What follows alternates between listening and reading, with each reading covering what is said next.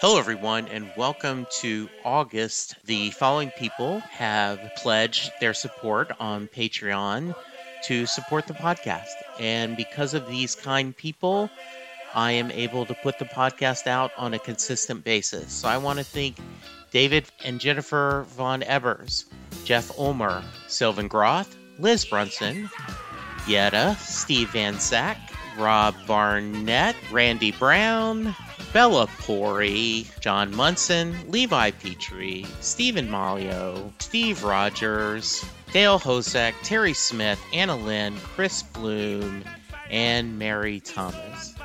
Thanks everyone for the support. If you want to be part of the Patreon family and get unique, unedited episodes in video, please go to patreon.com, search for Set Lusting Bruce, and you can support for as little as $5 a month. Thank you, everyone. Now, on to the show. I mean, my own books, um, you know, the first books I wrote back in the late 80s, um, they were fan books. Mm-hmm. Um, particularly the first couple, lots of pictures, and they should have called that the title of all those books, regardless of the band, should have been great guys. And also, I was still spending a lot of time with those people and I wanted them to like it. I didn't want it to ruin the relationship. Not anymore. Yeah. I've been a serious author now for well over 20 years, 25 years as a mm. serious author, going yeah. back to the late 90s. And I absolutely could not care less what the artists think, the only person, there is literally one person in the whole world that is ever, I feel I owe anything to when I do these books, and that is the reader. The reader is my best friend, my harshest critic, my enemy if they hate something I've done, which quite often happens. Um, but you can't, you can, and they come out as fan books, but you can't interrogate history if you don't put the spotlight right in its face. And, and, and I don't find it interesting if I don't dig deep and let the story reveal itself to me. We all feel we know a lot about the Eagles, or mm-hmm. you know, I've written about Led Zeppelin, the Doors, loads of people, and you feel you have an idea. But what I've discovered is you don't. You really don't until you put the time in and don't censor yourself just see what happens. And, and, often, nearly always, of course, you end up in a place you did not uh, know you would. Sometimes that you wish you hadn't. But that is the art of doing a book that people want to read.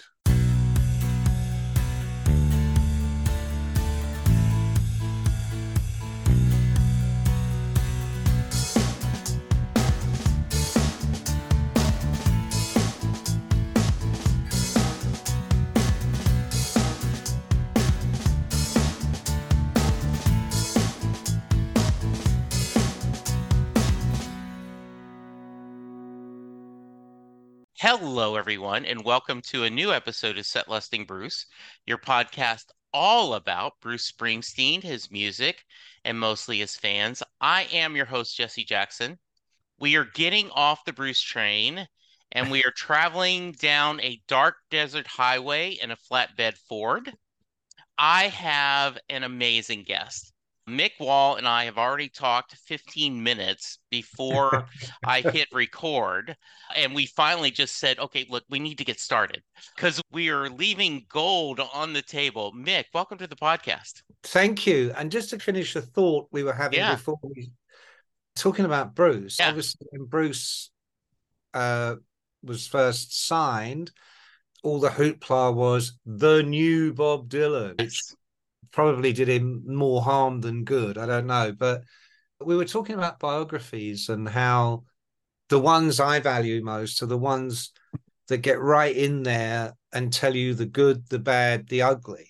Yes. Um, because I can't, I, am a grown man. I can't relate to anything in any other way, whether it's reading about a political figure or a, an artist, a filmmaker, rock and roll musician, whoever it may be, I can't read something that tells you what a great guy they are all the time because it's just patently not true and doesn't tell me anything useful. So I'm reading a book about Bob Dylan at the moment. I've read many books about him. Dylan for me is maybe what like Springsteen is for you. Mm-hmm. But uh, by and large, I don't read a hell of a lot of biographies because I write them. Sure. But this, but this one is spectacularly good. And he is brutal. He is brutal in his assessment of the life. And but I always say, because that isn't all he is, he also brings praise where it needs to be brought. And I believe that because I know he doesn't cop out on the other stuff. Yeah, so for me, uh, yeah, to me, it's it's not a hatchet job. It's actually someone treating me with respect as a grown-up human being who isn't easily pleased with all that bullshit. I want some insight into the real life. Inevitably, you have to you have to bring that same focus to every aspect. I've written books where some reviewers say, "Oh, I was very snarky," and I'm thinking, where? Yeah, I'm thinking, mm-hmm. where did that happen? Because mm-hmm. that wasn't the intention. The intention was just not for it to be a love letter or or just a fan book. Mm. Yeah. For me, the only the, the for people that like reading really good grown up books by people that know what they're talking about, that's interesting. Not whether their second album was the most amazing and their third was the second most amazing, or that's for some other places to discuss. Absolutely. By the way, what's the name of the book, Dylan book? Oh God, I knew you were going to ask me that. Um, it's called Time Out of Mind, and I think the author's name is Ian Bell. I think. I'll look it up. It's like one of those. It's like volume two. It's one of those. It's like about the American Civil War, several volumes. But he's good. This guy's good. No one is perfect. There's stuff that I would has given me pause for thought. Yeah. But I applaud the effort. It's absolutely top rate. Yeah. Time Out of Mind by Ian Bell. That's it. Okay. That's the one. There, yeah, there, very I, did, I didn't even know it existed. It came out about 10 years ago. I was in a secondhand bookstore, which is my favorite place to be. And I found it. It was like, oh, okay. It's cheap. I'll buy it. Big hardback. Mm-hmm. Uh, anyway, it's very good. It's it's not my style, but it's very good. Very nice. All right, listeners, I am talking to Mick Wall. He is a writer. As you can tell, he may not be from Texas. This is a timey-wimey episode. It is my morning. It is his afternoon. Welcome to Set Lusting, Bruce Mick. Tell us about yourself. I have a brother that lives in Texas, actually, and you're going to ask me where, and I'm not going to be able to tell you because it's not one of the big cities. It's a very small town, miles from anywhere. Okay, and it's, and it's a dry town. Uh, so if that offers any clue, that is many small towns in Texas. A, you know, I warned you that we would go on tangents. I, my dad was in the army. I moved around a lot, and I, but we ended up living in Louisiana because that's where my grandparents lived and I went there and that's where I met my wife. And so we moved to Texas in 84 and Louisiana bars are they open they create bars without a lock on the door because they're never closed right? And we got here and there were parts of Dallas that were dry and I was like what do you mean yeah, you can't buy alcohol here. And you would have to you would have to pay for a if you're at a restaurant, Mick, you would have to pay um, a dollar to join a private club so they could sell you alcohol. And and then it was like at one grocery store on this side of the street, would be in a wet area, you could buy like beer at the grocery store. And then across the street, the other grocery store was in a dry area. And we didn't realize it. And we're walking all over going, where, where's the beer? Where and it was uh, that now has gone. Dallas is mostly all wet now, but yes, it, when I moved into Dallas, that was very common. Yeah, I I, I had no. I've been to uh, Dallas, San Antonio, Houston, yeah. um, uh, and a, a, friend of my brother's went to visit him And he was telling me, he said, I, I had no idea. It's 100 miles to the nearest place you can buy booze. I'm like, get out. He said, yeah. no, I'm telling you. Yeah. So, it, uh, yeah. yeah, it was funny because my brother in law lived for a while in a city that was dry, and it was actually a pretty big city. And so we would, when we were going to visit, we would say, Do you need us to stop? And we would buy a case of beer, not for us that day, just for him to have it, to have a cold one after he cut the grass. Exactly. Yeah. Yeah. yeah. Well, yeah. very nice. Um, yeah. We're here. Oh, yeah. Yeah. Sorry, Mick has a new book here in America, it's called Life in the Fast Lane, the Eagles' reckless ride down the rock and roll highway. I am thrilled. We're going to talk a little riding. We're going to talk about the Eagles, but I always like to start at the beginning, Mick. So, talk about where did you grow up, and did your family listen to a lot of music as you were growing up, and if so, what kind? Yeah, definitely. My family are Irish, so my mum and dad were immigrants to England after the Second World War, like so many. And so I grew up with an Irish accent until I went to kindergarten and school. And then, uh, so I'd lose the Irish accent, but the minute I got home, it would come back again. And I have three younger brothers.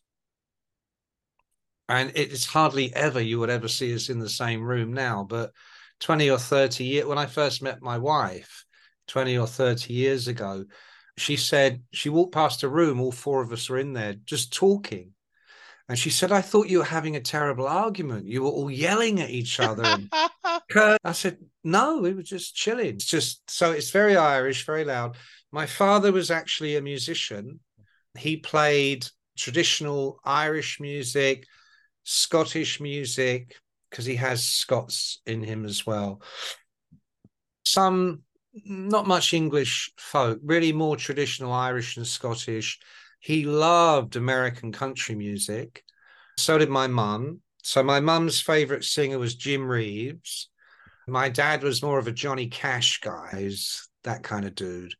That's but, a pretty strong combo, though. When you throw that, Jim Reeves is just as smooth a voice as you can have, and Johnny Cash is just amazing. So yeah, that's a great combo. Well, she, I, I, think she would swoon. You put a Jim Reeves record on, and she's gone. Yeah. Uh, but the the main kind of influence I got from that, because as a child, I didn't really like that music. I was into the Beatles, but my dad had a little band, various groups over the years, and then as he became a father to more and more children, it all de-escalated into him and his guys would play a couple of bars at the weekend. And before it got to that, when he was gigging more regularly, they would come back to the house two in the morning.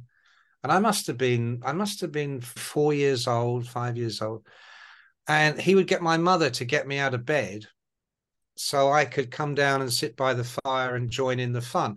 And the fun was all these crazy lunatics playing music and that would go on and on. And then about 4 4.30 in the morning the instruments would go away and the whiskey would get more. And they would start to tell stories. And that was always my favorite part of the night.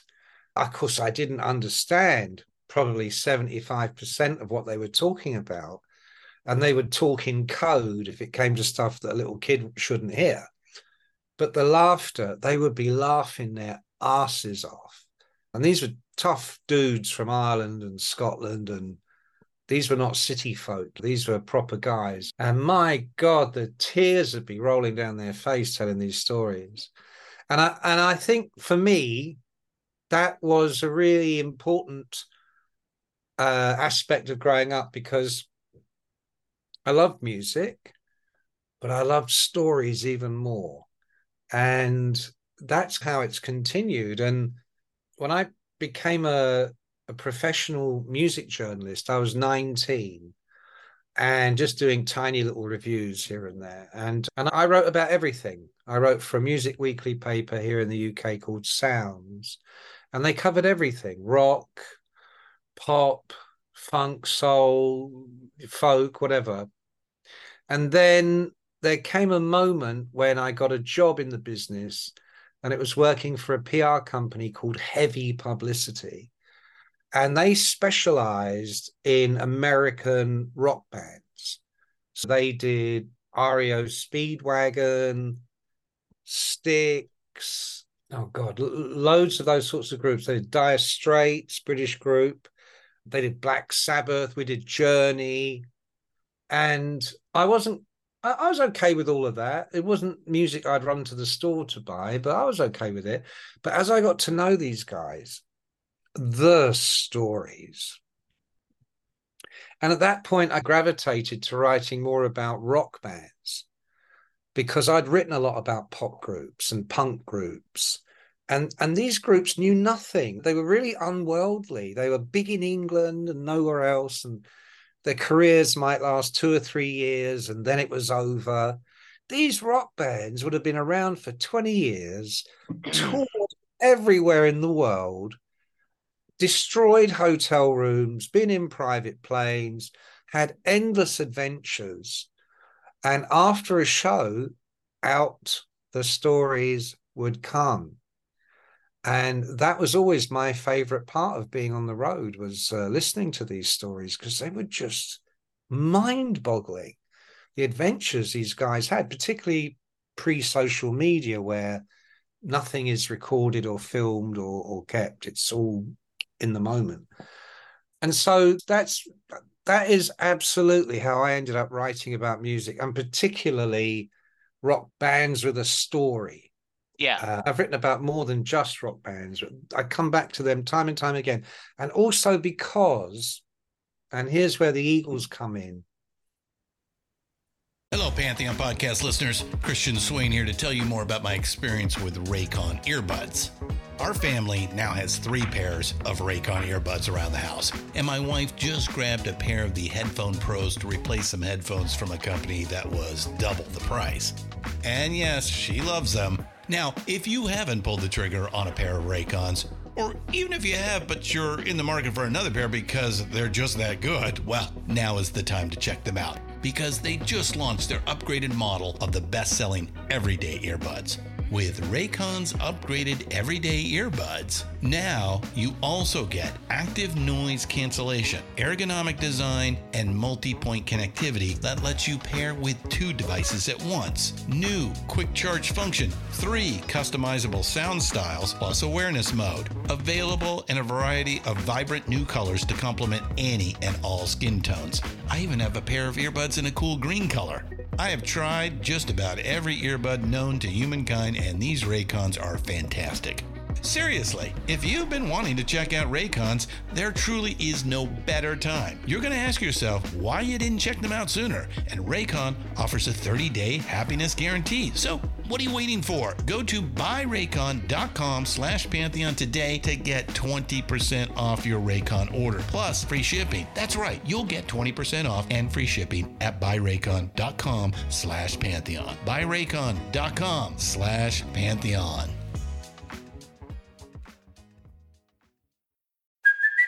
Hey, it's Kaley Cuoco for Priceline. Ready to go to your happy place for a happy price? Well, why didn't you say so? Just download the Priceline app right now and save up to 60% on hotels. So, whether it's Cousin Kevin's Kazoo concert in Kansas City, go Kevin, or Becky's Bachelorette Bash in Bermuda, you never have to miss a trip ever again. So, download the Priceline app today. Your savings are waiting.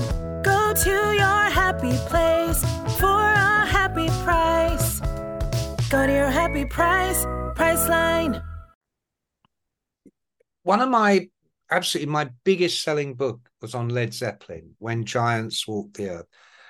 And exactly like the Eagles, they were absolutely one of the biggest bands in the world, in America in the 70s. And yet they got no respect, none, not even faint praise, but what is this shit? That kind of reaction. And it has persisted. And for me, the really great writers in music or art or entertainment they'll write they'll write you a, a crazy mind-boggling book about frank sinatra but they're not going to do it about led zeppelin or the eagles so i made that my ticket to ride i think also because i related to the underdog thing because being a son of irish immigrants in england particularly right. growing up in the 60s when the IRA was still bombing the shit out of everywhere. But we were treated like second class citizens. My dad didn't make it easy for us. He had a huge, it was called a Humber, big car, and he had it painted in the colors of the Irish flag. Okay. God damn. Yeah. He was always being stopped by the police, but he was such a driving while Irish, right? They they yeah, talk about exactly. America driving yeah. while black, driving while Irish. Yeah.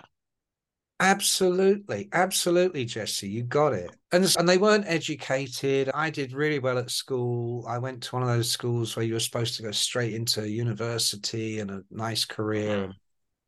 But my parents had left home at 14. They when they went to school, they had no shoes. They were always reminding you how they had no shoes when they were kids and so there was none of that explained to me. I wasn't aware of that world. So I left school at 16 and and and just did whatever crazy job I could find to bring some money in. And so I think that whole underdog thing of being slightly outside the norm, you can pass until they start to get to know you. And then clearly you're not one of them or, sure. or one of us. And I think the Eagles suffered similarly in a way they came along at a time when the 60s was still the mothership. Yeah. Was still what you referenced everything against. And I think the Eagles were really very 70s band. Um, I always, I think in, the, I don't know if I say this in the book or not, but I probably do. But people like Crosby, Stills, and Nash, who despised the Eagles, that generation to me, they were like pioneers of the 60s into the 70s. But the time you get to the Eagles, their first record comes out in the early 70s. To me, they're not pioneers, they're settlers. They're the, they're the yeah. children of the pioneers. And of course, the kids aren't turning out the way mum and dad thought they should. They're not respectful enough. They're not righteous enough. They're not playing by the rules and so for me, this was wonderful material. Apart from the fact they also make great records, I have a certain love of Los Angeles because I lived there for a while, mm-hmm. but also and America in generally. I've been all over America. I love America. I had no intention of ever coming home when I lived in LA, and then long too much of a long story, but it didn't pan out that way. Sure. Uh, so for me, and also the seventies are. A, that's more my decade. Like the 60s was innovation, was hope for the future. There's the pill. Uh, drugs aren't drugs, they are instruments of creativity. They are there to expand your mind, to further your consciousness, so that you may achieve greater thoughts, greater things in your life. And it's been covered the 70s. I was, I'm about your age, Jesse. I, I was yeah. 12 in 1970. And that was just thereabouts. I started buying LPs for the first time. Yeah, because I'm thinking I graduated high school in 77. So I was born in 59. So yeah, we're close to the same age. And that's my musical ranges too, right? That you've reached the point where you're not you have some kind of mine was an AM clock radio in my mm-hmm. bedroom, right? That I could choose the radio station I wanted to hear versus my parents' music in the car.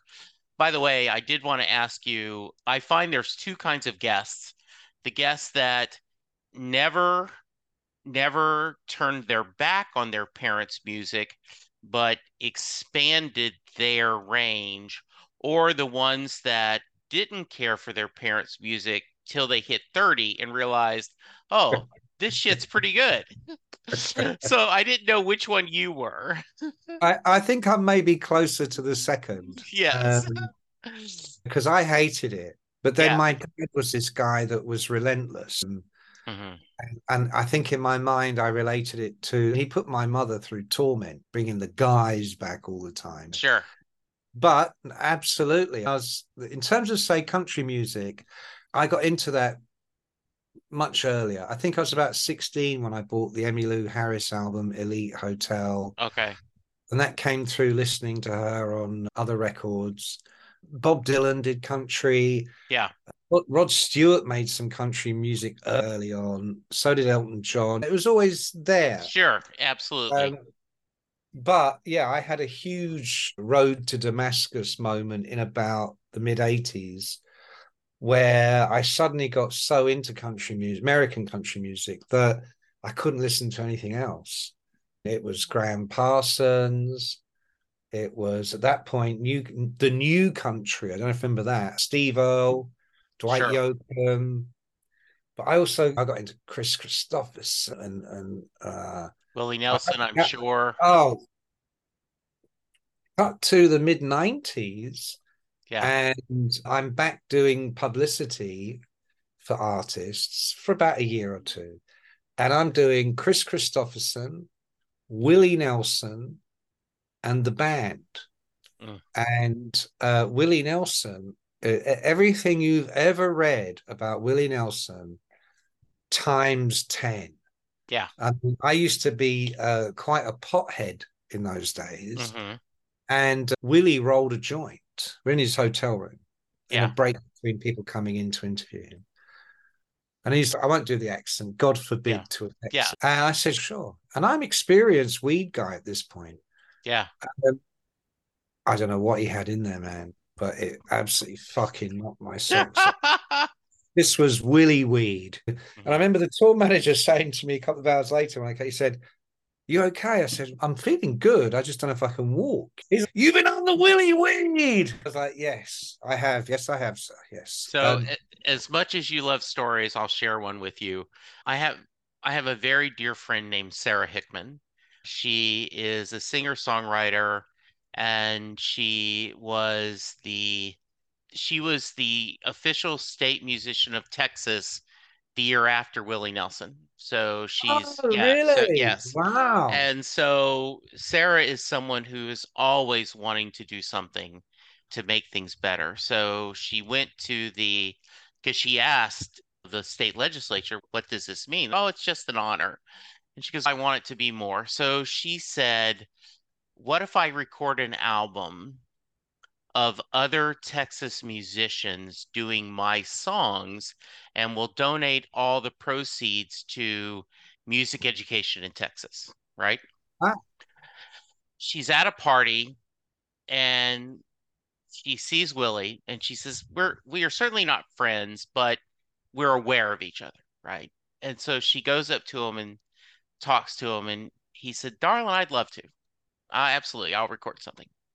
They uh, he was scheduled to record, this is months later, and they got a call that Willie's bus had been stopped and I don't know if they'd been arrested or something because it's Willie. And so Sara had woke up the next morning just devastated that we're not going to have Willie. This I just don't know if this album will work.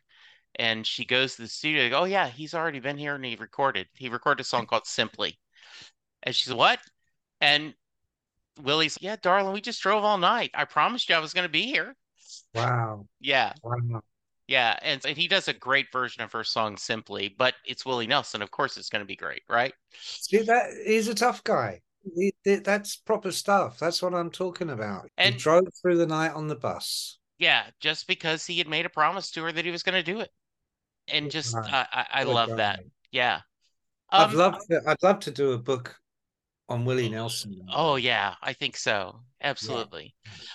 So you've I, have you've answered why you it's the stories that make the difference why you became a writer and yes. I, I love that idea so i'll share at this point as a child of the 70s as i said i graduated high school in 77 you're either a fleetwood mac guy or an eagles guy and i was an eagles guy i adored i remember when hotel california came out and my jeff cormier who I was lucky enough to see at my high school reunion, was our chemistry teacher at the time. And he was a huge Eagles fan. And he said, and the single, New Kids on the New Kid in Town, worst album song on the album. He was like telling us. and I just adored it. I just adored the band. Uh, I loved everything about them and never got to see them live never had a chance. And when they were touring before the pandemic, my wife and I said, do it. We're going to get tickets. And then the pandemic happened. And so two years later, they showed up here in Dallas. We were there. They were doing Hotel California. That was the tour where they did it in its entirety. And and it was just going back to my high school, seeing them.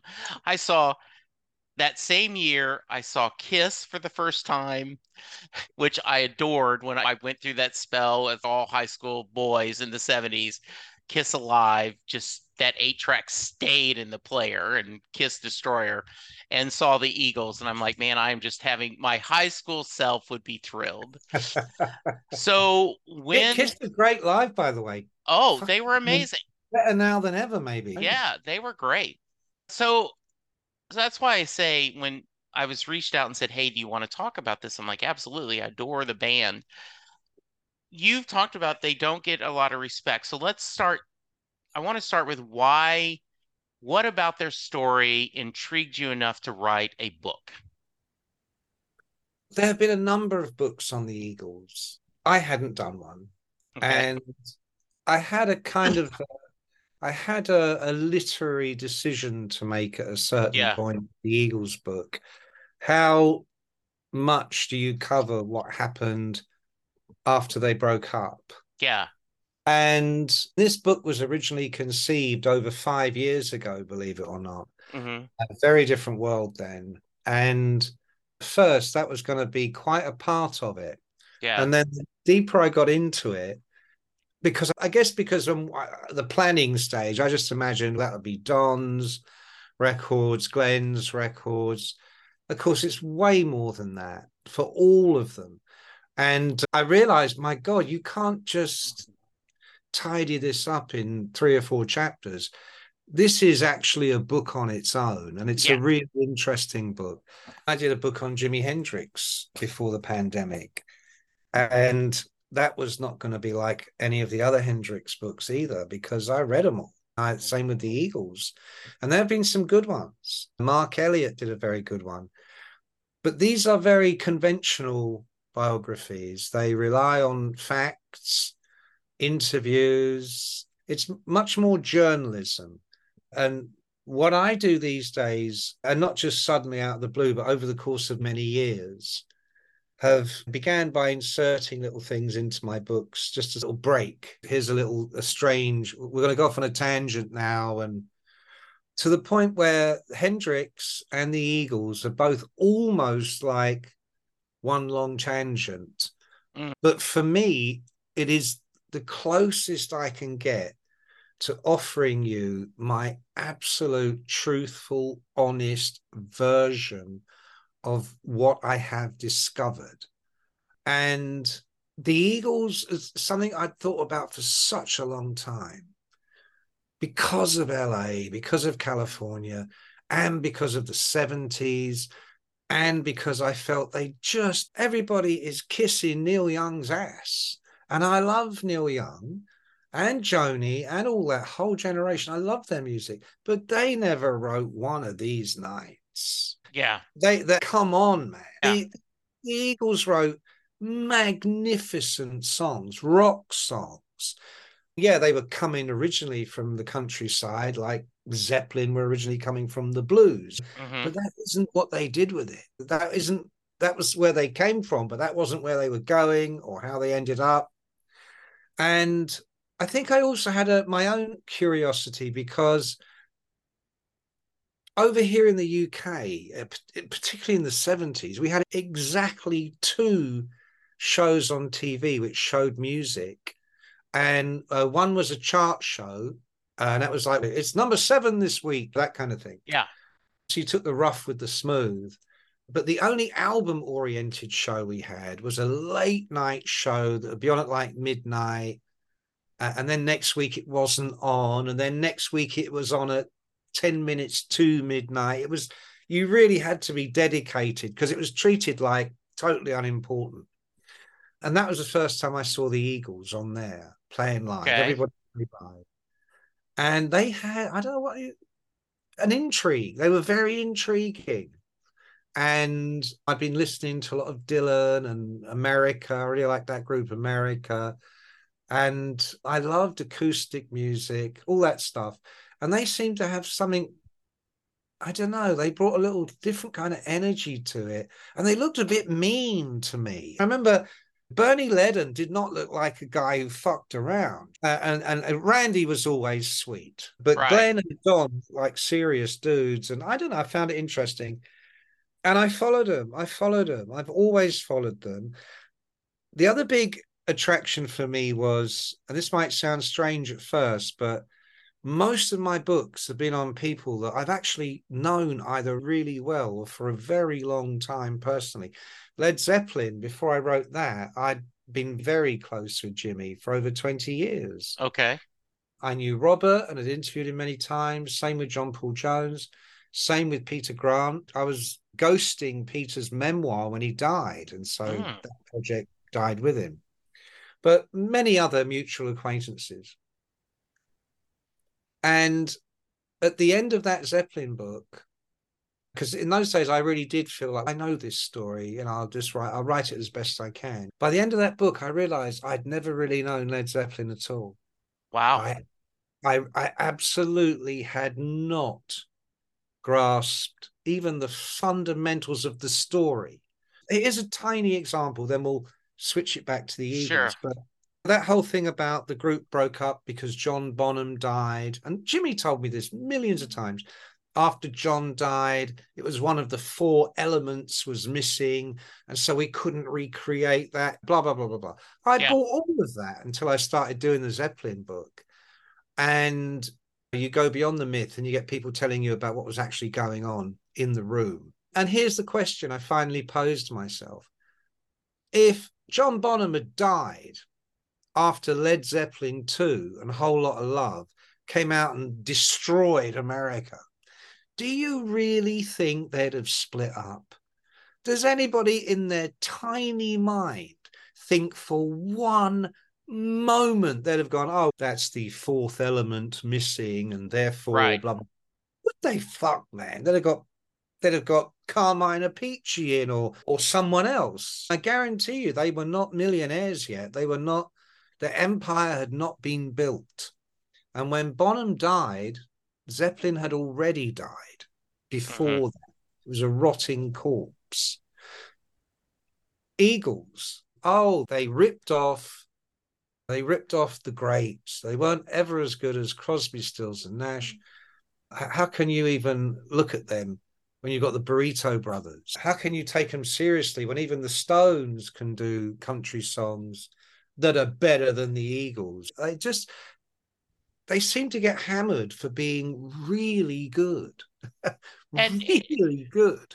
And I re- I really want to talk about that because one of the things that is clear in the book is that there is a snobbery to many people enjoying the that are talking about the Eagles that I'm going to put it in terms of television and for a very this is a very modern reference but CBS here did a remake of the British show Ghosts right oh, okay. there's a UK version where this couple end up buying a house and the wife ends up hitting her head and she now can see ghosts she's the only person that can see ghosts and it's a it's on bbc and the american version comes out and there is this to certain people snobbery i like the original how dare you do this and the whole you get into this that they decide that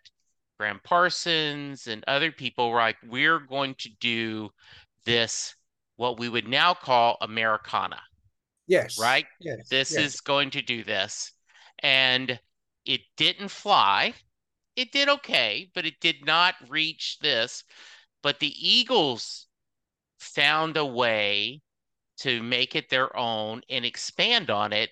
And it's almost there's this fine if you like a copy of a copy, but I love the true original.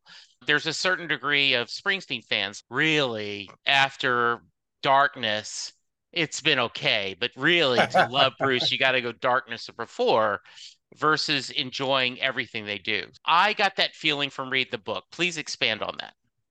Absolutely. You're talking about the Eagles arriving in LA at the Laurel Canyon scene at the absolute height of pretension, artistic ambition. Yeah, this is pretty much post Beatles. Sergeant Pepper, we, we forget now because so much wonderful rock music has been made over the years, and people like Springsteen and Don Henley and Glenn Frey have written some of the all-time American classics. Before anybody knew of them, we had Sergeant Pepper. That was the moment where people went, "Oh, there's more to this than I love you, you love me, oh how happy we will be."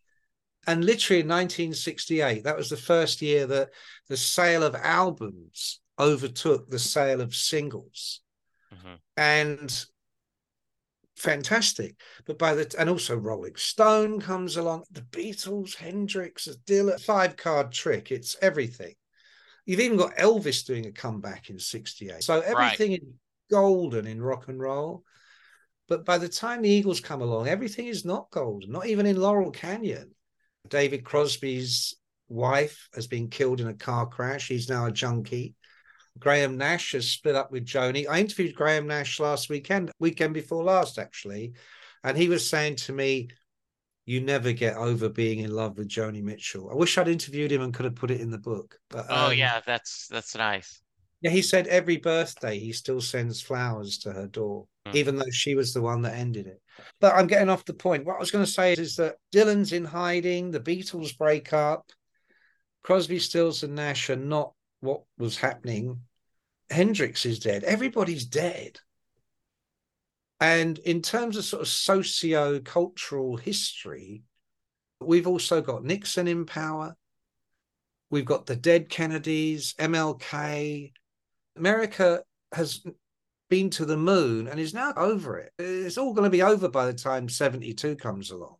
It's such a strange time for the world and I think, yes, a lot of those people that came with that 60s generation, they must, I can totally get it how they would have looked at the 70s and gone, the fuck is this? This isn't what yeah. we dreamed.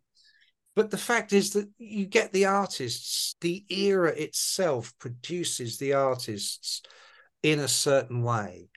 And I, for me, the Eagles were a little bit like, say, David Bowie. They were, it was hard for those oldsters to marry the what is this compared to Dylan doing Highway 61? What is this compared to the Stones doing Sticky Fingers or something? And I think the Eagles suffered a little bit because of that. You've got the immense snobbery slash pride of these genuine pioneers right. whose world is it's all parents. The kids come along, you got I know uh, I got my. This is what's going to for them. It will be better, and they go fuck that, and they run off, and they take drugs, and they get in car yeah. crashes, and everything goes to hell. And you're like, that wouldn't have happened in my day. It's just sure. generational. It's generational. But I think with the Eagles, it was more acute because music is so acute, beyond words, beyond images. Music gets right inside your bones and your blood and it almost doesn't matter what you think. You'll know what you think, you'll figure that out very quickly. But what you're thinking about hits you long yes. before the words come. Yeah. And, and that's what you ultimately think about and respond to. And the Eagles had this from the get go, this incredible facility to create music that was instantly memorable, instantly infectious. They did that, didn't hit a home run every time, but the fact that they could do it once or twice or three or four times an album is astonishing. And I think what people often neglect too is their talent.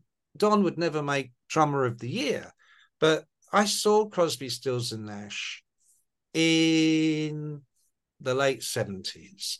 Mm-hmm or 77, some 77, I can't remember, but uh, their vocals weren't that good.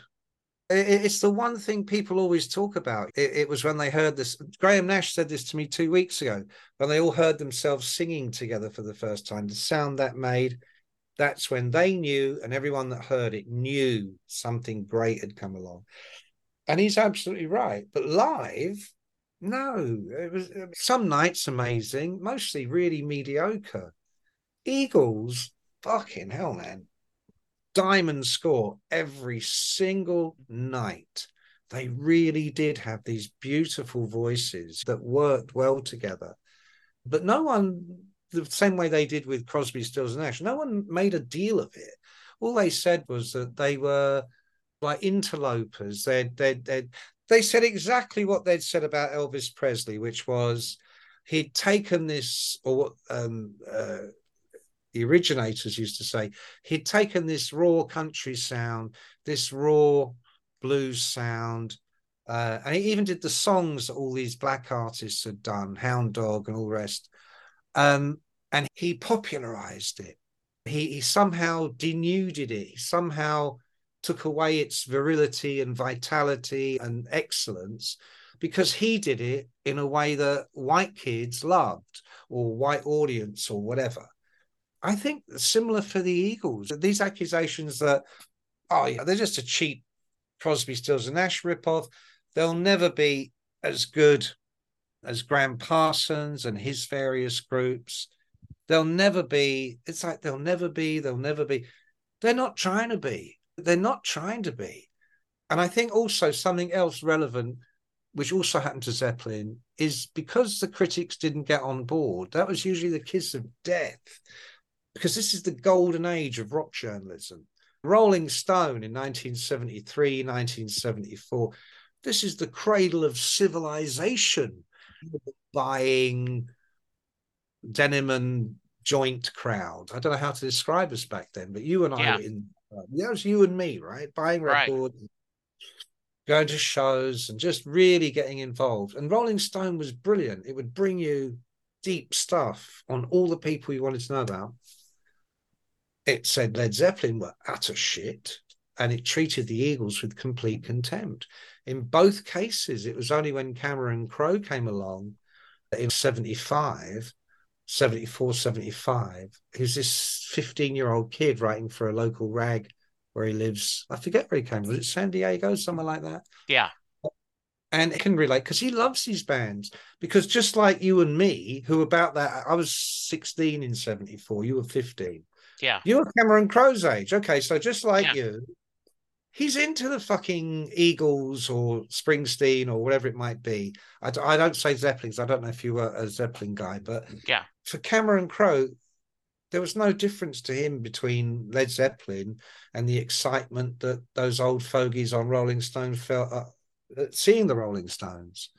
There was no difference between the excitement Cameron Crowe got from the Eagles than what those Rolling Stones old farts would have got from the Beatles or Simon and Garfunkel or yeah. Um, there was no difference, but there was that snobbery, and music journalism was at its golden age, its most pretentious.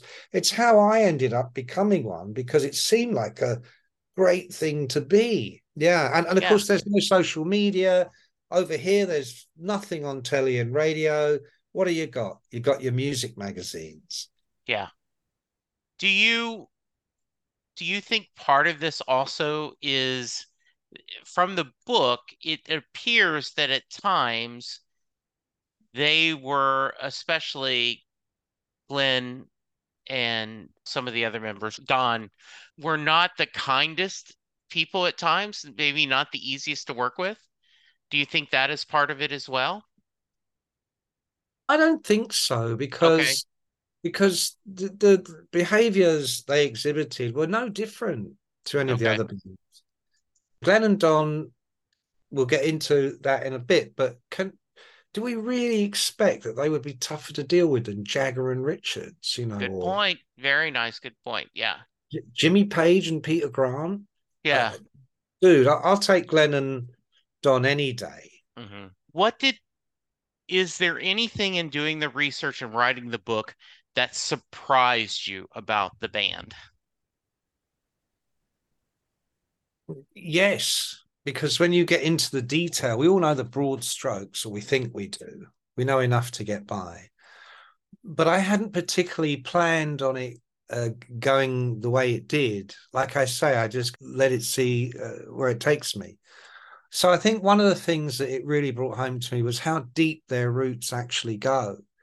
This little Johnny come lately stuff, it's just BS. They their roots go deep. These are Americans. Oh, they're not from LA or they're not real country. These are real Americans. And we all come from some other place. So don't be giving me that. You're not one of us. And they had a dream and a hunger because the hunger is, I think, the defining quality. Dreaming is free and is definitely to be encouraged, but achieving requires you have to have no plan B if you really want to make it. I've known some, I can't tell you how supremely gifted I can think of one or two musicians I've known over the years who never made it, never will, never could. Because they're just comfortable where they are and, and they make their lovely music, and there's nothing wrong with that. But they came to LA, like every including me and i'm sure almost everybody that ever moved to la for, for a better time better opportunity better life just see try one thing. And it seems like a place where things happen.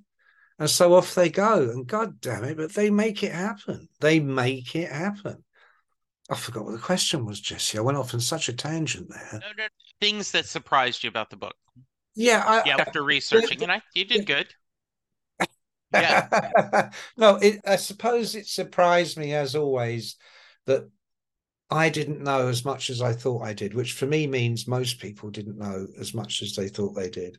Yeah, all the books I read were very good. Mark Elliott's, particularly Bernie's, sorry, not Bernie, Don Felder's own book, very good. Clearly, one aspect of the story, but very vividly told. But what surprised me was it was so much more involved on a human level than I think those two books were able to make clear. Mark Elliott, brilliant journalist, great writer, really good book, no downside. But he is a proper journalist and he does proper journalism and he's thorough. Bloody great research, does the whole bit, top man. With me, I think we were talking before we started this about about this sort of thing. And for me, I find I get a greater contact myself, a greater connect with a story when it's told from the inside. And that doesn't have to be a guy that was there. I've done those books, and the problem is that the guy that was there will, it, that's what the book's going to be about. Don Felder's book is about the guy that was there and and it's great. But uh, no, I didn't want to. I didn't want to do that. To me, it was uh, just extraordinary to to try and just under, understand. Let it. There's a thing of oh, I don't get it. Uh, let it. That's the key, and I think uh, that's what you got to do. And they were monsters. They were bigger monsters than I had imagined, but they were also much more emotionally intelligent and you can't write those songs and not have some good stuff going on inside you. Yeah. So the whole thing, really, the whole thing. Yeah. I, I had no idea. From reading the other books, I didn't get that feeling of what it was like to be there at that time. One of the things I loved about the book is the the feeling of this. Um, Bruce often talks about that it's one plus one equals three the magic of a band chemistry. And you do feel like this was a great greater than the sum of its parts, that them together. I did want to, as we're recording this, Randy Meisner has passed away just a few days ago. Share a little bit about maybe a story or two from the book about him or and we are losing too many of our icons of our youth, aren't we, Mick? there, and there's a reason for that. It's because we're getting older. It'll be our turn next, Jesse. Um, Absolutely, yes. Which is why it's useful to do this sort of thing and, and put something down for the record. Absolutely. Um, Randy was definitely the sweetheart of the group. Glenn and Don already had a relationship and they both got each other. They were outsiders trying to break in. Uh, and they made no bones about the fact that they wanted to make money and be a success. Otherwise, why bother? That was their deal. And Randy wasn't that. He had been in lots of different bands. He'd played with all the legends that the Eagles later got. Oh no, sorry, that was Bernie. No, R- Randy had played in a ton of bands, good bands, and he'd also been in Poco, who country rock, but was was right between that moment between that whole Gram Parsons moment, or when the Byrds went country and that era, to the Eagles. Right in the middle of that, here comes Poco and they seem they had the sort of authenticity, but they also had tunes, and he was in that. I think that was Richie Furay or someone. Anyway, sorry, I'm rambling. And he recorded the first album, but they wouldn't let him in to get involved in the mix. Giant egos, because they were a bit of a super group in some ways. And he quit. So he was gone by the time the first album came out. A man of principle and he'd played with lots of other LA bands. He was known as in England, you'd call him a good egg. In the States, I guess you'd say a good guy, cool guy. But n- not at all Glenn or Don, not at all pushy or particularly assertive. He they always wanted him to when he sang his songs, and of course he sang they're actually their biggest selling single of all time. They wanted him to stand stage center, just like they did, like Glenn did when he sang or Don sure. came up. And he wouldn't do it. And it pissed Glenn off. I think Glenn thought he was doing him a big favor in a way. And Randy didn't want to do it. He said, I just want to be at the side there, do my gig. But a lot of resentment built. By the time you get to the Hotel California tour, and everything's gone insane, and everybody's on insane amounts of cocaine, including Randy.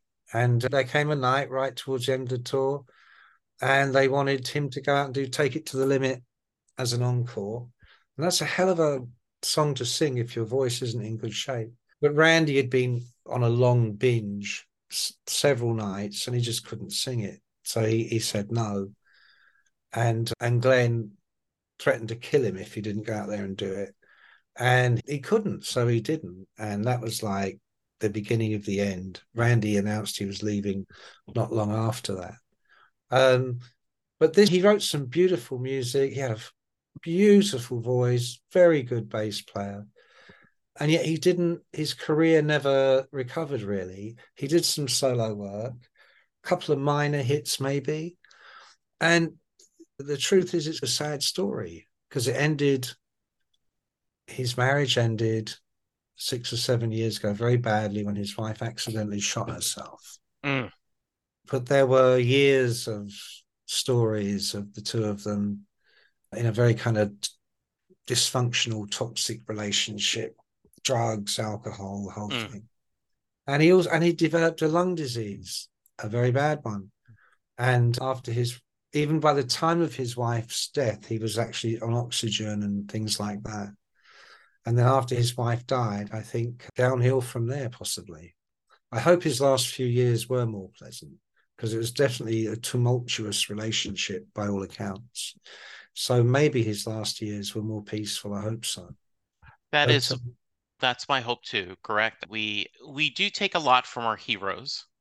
We a lot of times we are unhappy, as we talked about, if they have feet of clay when we're actually just they're just human. I remember Penn Jillette, who is also like you, a massive Dylan fan, and he talked about that when he went to the Dylan Museum, which is fabulous, by the way. And there's these notebooks of Dylan working on songs.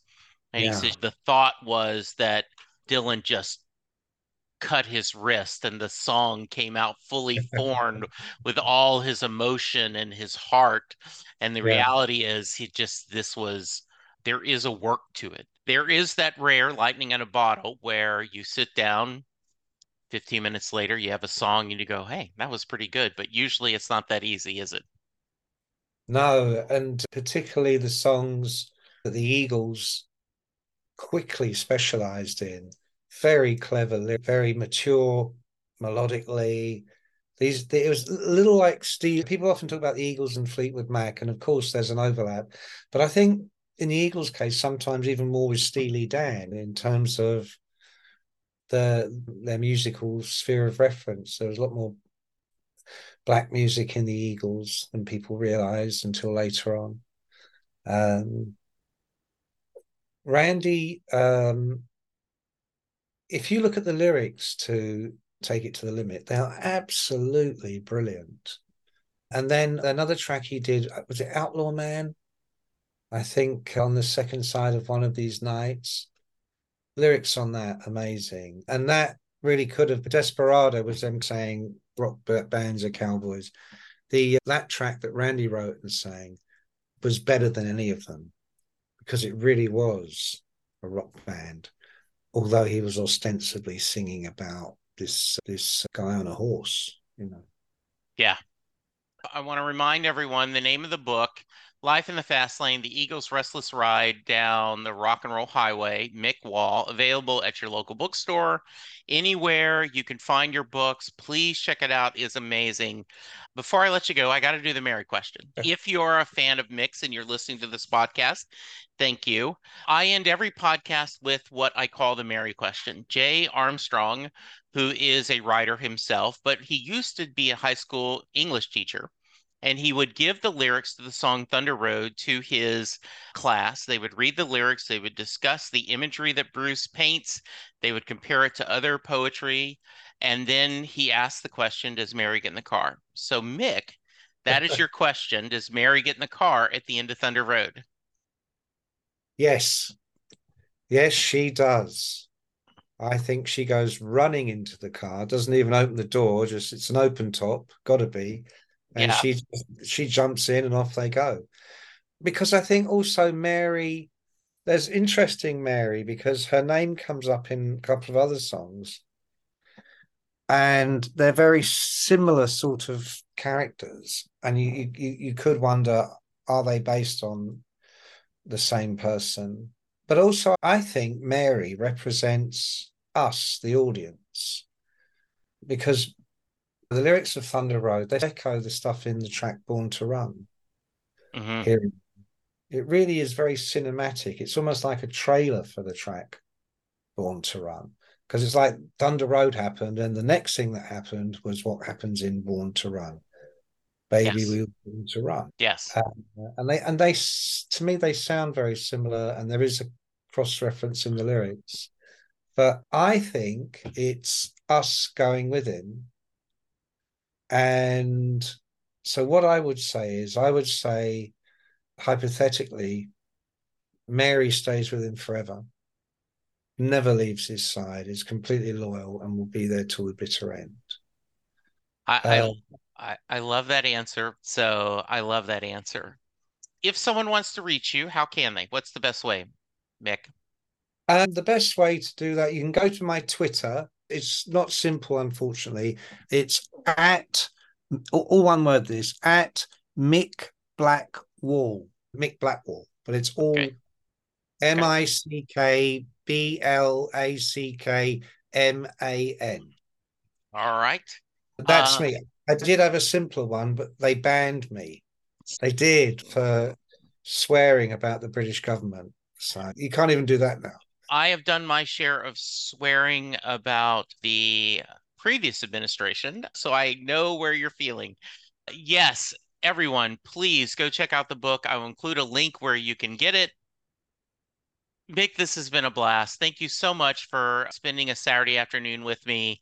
I feel like it's good that you need to go somewhere because I think you and I would keep talking for hours.